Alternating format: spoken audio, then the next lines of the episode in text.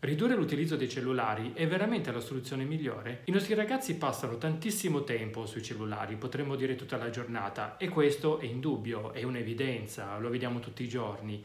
Vediamo che stanno sui nostri cellulari quando da casa si spostano verso scuola, anche durante le ore di scuola, anche se di nascosto stanno sul cellulare quando tornano a casa o comunque quando si spostano, stanno sul cellulare tutto il pomeriggio, sera compresa, fino a tarda notte, stanno sul cellulare mentre stanno parlando con noi o meglio, mentre noi stiamo tentando di stabilire una comunicazione con loro e stanno sempre sul cellulare anche mentre escono con i loro amici. E da qui ci viene la soluzione più ovvia, ossia ridurre il tempo dei cellulari, proibire ai nostri figli e ai nostri ragazzi di usare i cellulari da una determinata ora ad una determinata ora oppure limitare le ore del giorno. Sebbene un ridimensionamento nell'utilizzo dei cellulari è comunque sempre auspicabile, dobbiamo però chiederci quanto questo atteggiamento sia il migliore approccio da tenere nei confronti dei nostri ragazzi. Partiamo dall'inizio, ossia che cos'è il cellulare per i nostri ragazzi. Abbiamo già citato in altre puntate l'idea di internet o comunque del digitale come uno spazio cognitivo. Non ci ritorno sopra, tanto approfondiremo questo tema anche in seguito perché è molto importante per capire queste dinamiche. Comunque, di fatto, sempre più numerose ricerche ci indicano che il cellulare per i nostri ragazzi non è solamente uno strumento, ma è un vero e proprio gateway per la loro vita, perché tutto passa di lì,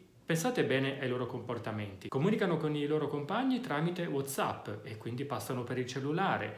Si tengono aggiornati sulle loro cose, le loro passioni tramite YouTube oppure le storie di Instagram. Adesso c'è da vedere se e quanto ingranerà la nuova Instagram TV, comunque sempre attraverso il cellulare. Si scambiano notizie sui compiti per casa o anche se li passano anche i compiti per casa sempre attraverso WhatsApp o le messaggistiche istantanee, di conseguenza sempre con il cellulare. Qualunque aspetto della loro vita passa attraverso questo dispositivo, il cellulare. Ecco perché per loro il cellulare non è semplicemente uno strumento o un mezzo, come potrebbe esserlo per noi, ma tutto sommato neanche per noi adulti ormai è più solamente uno strumento.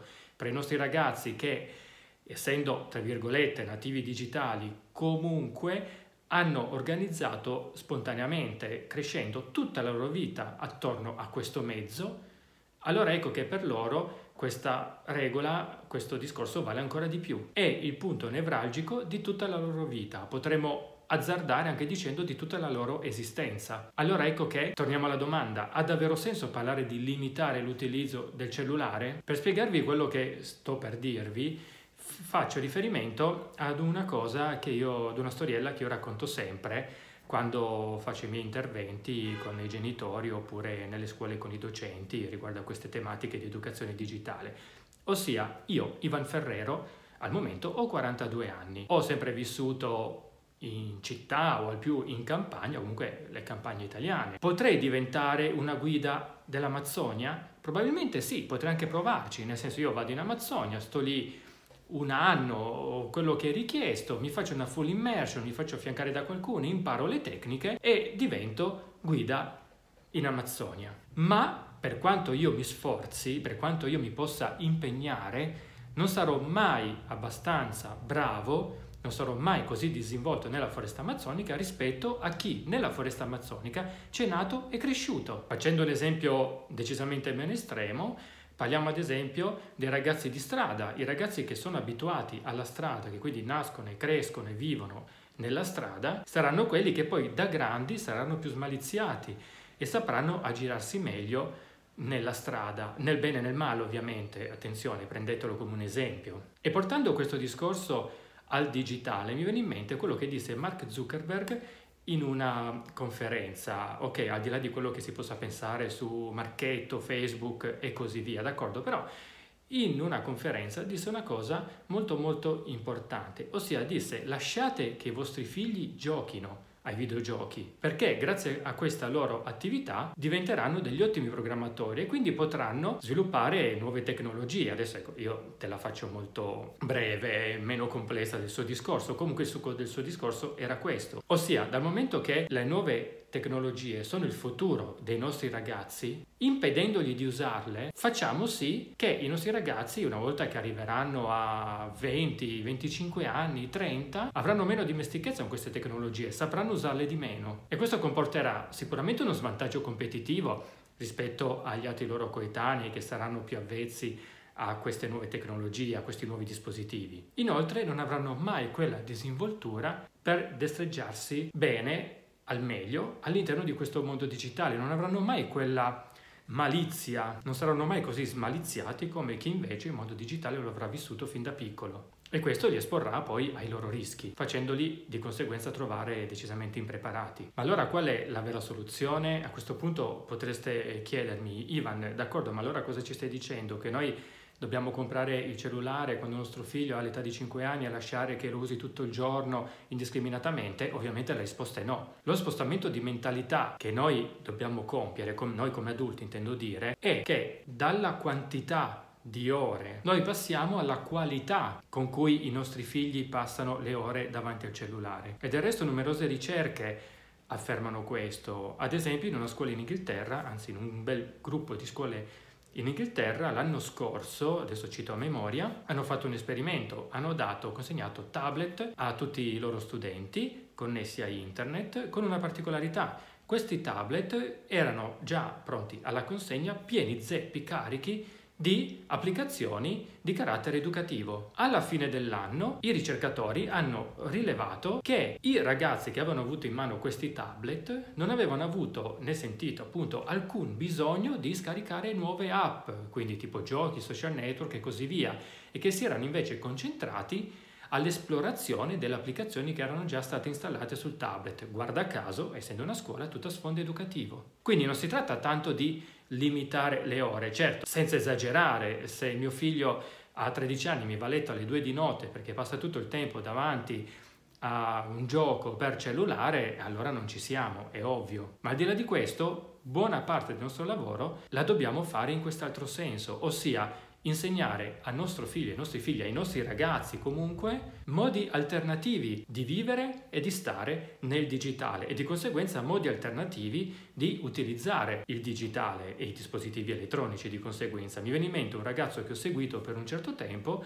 in cui ad un certo punto, alla fine dell'anno scolastico, ha avuto un pesantissimo debito di fisica, non educazione fisica, eh, fisica intendo dire, quindi una roba molto grossa, un ragazzo delle superiori e durante l'estate, vuoi anche eh, colpa un po' delle vacanze, per cui uno c'è e non c'è, non riuscivamo a vederci spesso e di conseguenza lui faceva fatica a studiare, a recuperare i concetti che, non, eh, che aveva perso durante l'anno, perché da solo non riusciva a capire molti dei concetti espressi sul libro. Allora a quel punto io che in quel periodo ero comunque in vacanza, gli ho indicato una ventina di video di YouTube che spiegavano proprio quei concetti, quelli in cui lui faceva più fatica. Erano video girati da ragazzi universitari, quindi ragazzi che sia per età, sia per linguaggio, sia per spigliatezze che per freschezza molto più vicini al suo mondo e che quindi spiegavano questi concetti in un modo più digeribile per un ragazzo della sua età. Nel giro di una settimana li aveva visti tutti, aveva appreso tutti i concetti e poi ha recuperato il debito, ma non solo, l'effetto più a lungo termine è stato un altro molto più interessante. Aveva scoperto un nuovo modo di utilizzare YouTube. Aveva scoperto che su YouTube non esistono solamente i gamers o comunque gli youtubers che fanno gli scherzi ai passanti ignari, ma esistono anche tanti, tanti contenuti molto interessanti che, posso, che possono aiutare i ragazzi a andare avanti nella vita più in generale. Come aiutare i nostri ragazzi, i nostri bambini a scoprire questo nuovo modo di stare nel digitale? Il discorso è molto semplice nella teoria e più impegnativo nella pratica per vari motivi, ossia mostrarglielo. Quindi va bene che il nostro figlio stia su YouTube a guardare i suoi youtuber preferiti, il nostro bambino che guarda i suoi canali preferiti, perché ormai YouTube è la loro televisione. Noi ai nostri tempi guardavamo Bim Bum Bam, loro adesso guardano i canali di YouTube, tipo Me contro te, se sono ovviamente di una certa fascia di età, e più in là seguiranno altri canali. Ma in più impegniamoci a trascorrere del tempo insieme a loro, sempre rimanendo su YouTube, ma osservando insieme altre cose. Possono essere, a seconda dei gusti del nostro bambino, del nostro ragazzo, possono essere eh, documentari di animali, possono essere altri documentari, possono essere dei TG particolari e così via, qualunque cosa che ovviamente vada incontro agli interessi del nostro ragazzo, ci mancherebbe, ma che lo faccia in un modo più costruttivo, perché solo così saremo in grado di generare nei nostri ragazzi quella tanto agognata consapevolezza dell'utilizzo dei mezzi digitali. Ed è proprio quella consapevolezza, questa consapevolezza che li aiuterà poi a farsi strada nella loro vita,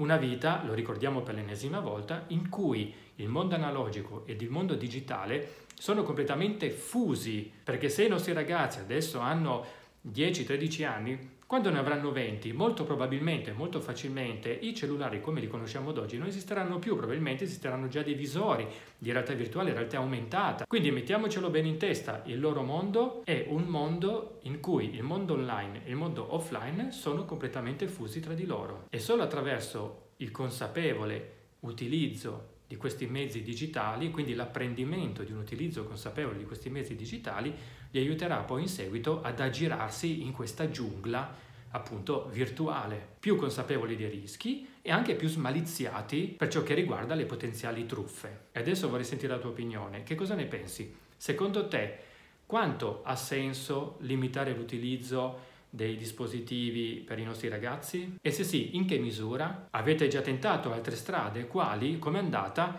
Fatemelo sapere nei commenti. Noi ci vediamo alla prossima. Ciao!